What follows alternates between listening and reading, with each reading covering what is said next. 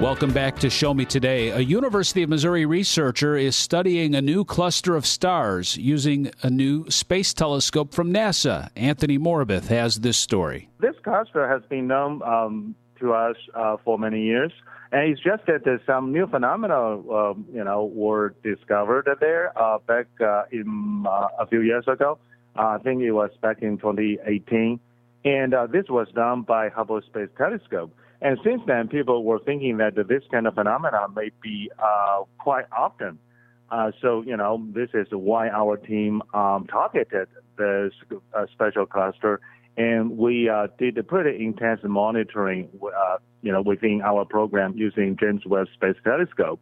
Uh, this is pretty much the only patch in the sky that the James Webb Space Telescope did this kind of monitoring, did this kind of a very intense monitoring and uh, we um, we found some. Uh, we co- basically we not only just confirmed that uh, you know people's uh, previous suggestion was correct, and also that we are now lifting it uh, to a uh, whole new level. So this is, uh, it says here that you're leading an international team of scientists and you use this uh, space telescope to discover 14 new transient objects that has been conveniently called the Christmas tree galaxy cluster. Is that right?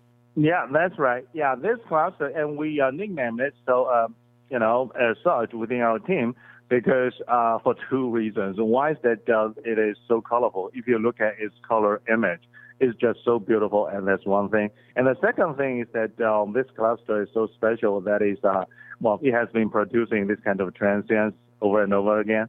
Um, those are flickering light, you know, just like what you will be seeing from a Christmas tree.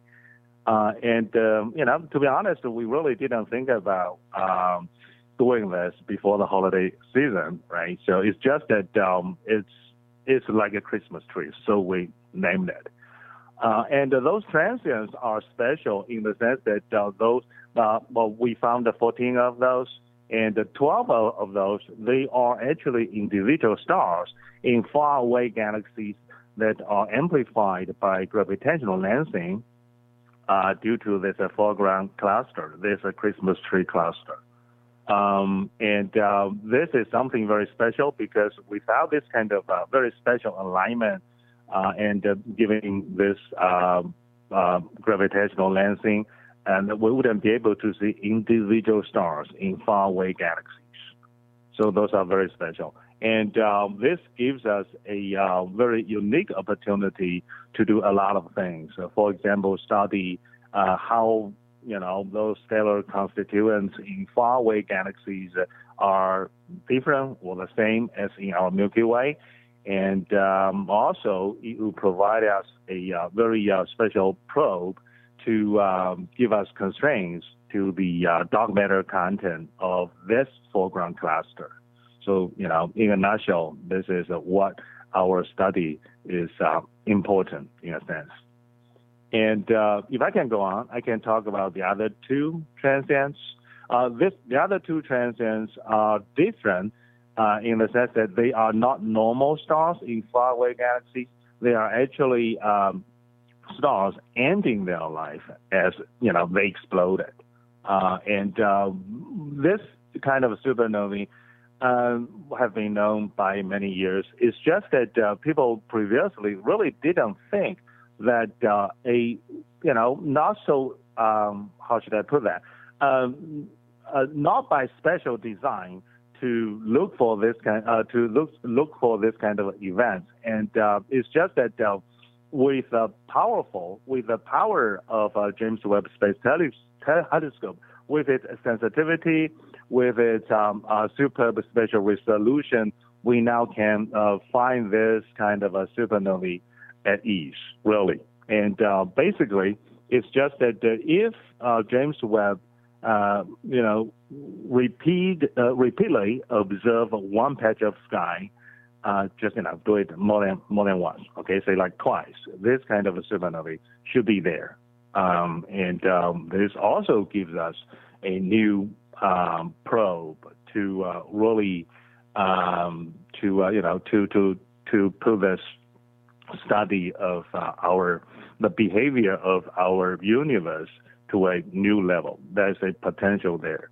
Um, for example, we can constrain dark energy, etc. If you're just tuning in, we're talking with Dr. Haojing Yan on Show Me today. He is a researcher at the University of Missouri. He is leading an international team of scientists using NASA's James Webb Space Telescope studying a new cluster in outer space. And be sure to subscribe to the radio program, whether through our website, MissouriNet.com, or wherever it is you get your podcasts, to listen to this entire interview or to listen to the entire radio program if you miss any of that. So, uh, Dr. Yan, you had mentioned you're basically looking through a shifting magnifying glass, and you're able to basically see what kind of stars these are, how light changes over time. You'd mentioned dark matter. Explain that to our audience. Yeah. Um, so, um, cluster gravitational lensing produced by galaxy clusters is pretty common, but for this cluster, it is special. It is um, like you really need two different levels of magnification. One is the magnification produced by this entire uh, galaxy cluster as a whole. And the second is that uh, we will need uh, those uh, uh what we call micro lensing event, which is caused by those uh, free ranger stars within this cluster. Within this cluster, those are uh, those stars are not particularly bound to any given member galaxies within this cluster.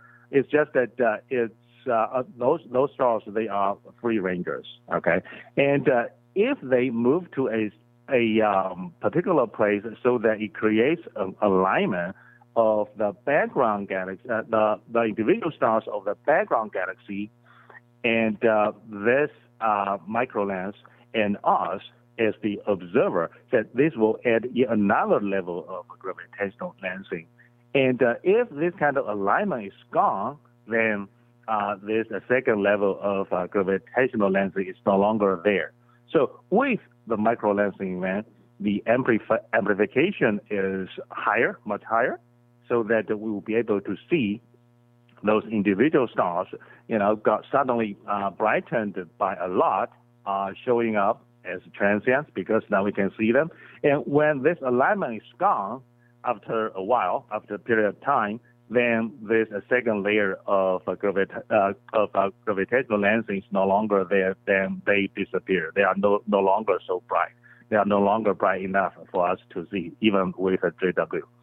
Uh, so this is why, you know, we um, uh, in order to explain it in a um, uh, you know in a understandable way, we we call this in a shifting magnifying glass. I, I, think that this James Webb Space Telescope is really interesting because it's uh, a, a, fairly new uh, telescope that's studying outer space. And I read that it's been able to basically find vast amounts of new information about outer space. Oh, yeah, that's certainly true. Yeah, it, it has been giving us uh, so many surprises. And, and, basically, I can say that uh, it is giving us surprises every day, pretty much. Um, there are lots of things uh, will be changing our picture of the universe, uh, but uh, we will still have to wait for a little bit, you know, let it settle. Uh, it's not so easy that um, the entire community can reach a consensus over just say like on a one year. It, it'll probably take a while, but you know, uh, you are right that um, it is it is giving us uh, surprises and it is changing our view. That's that's for sure.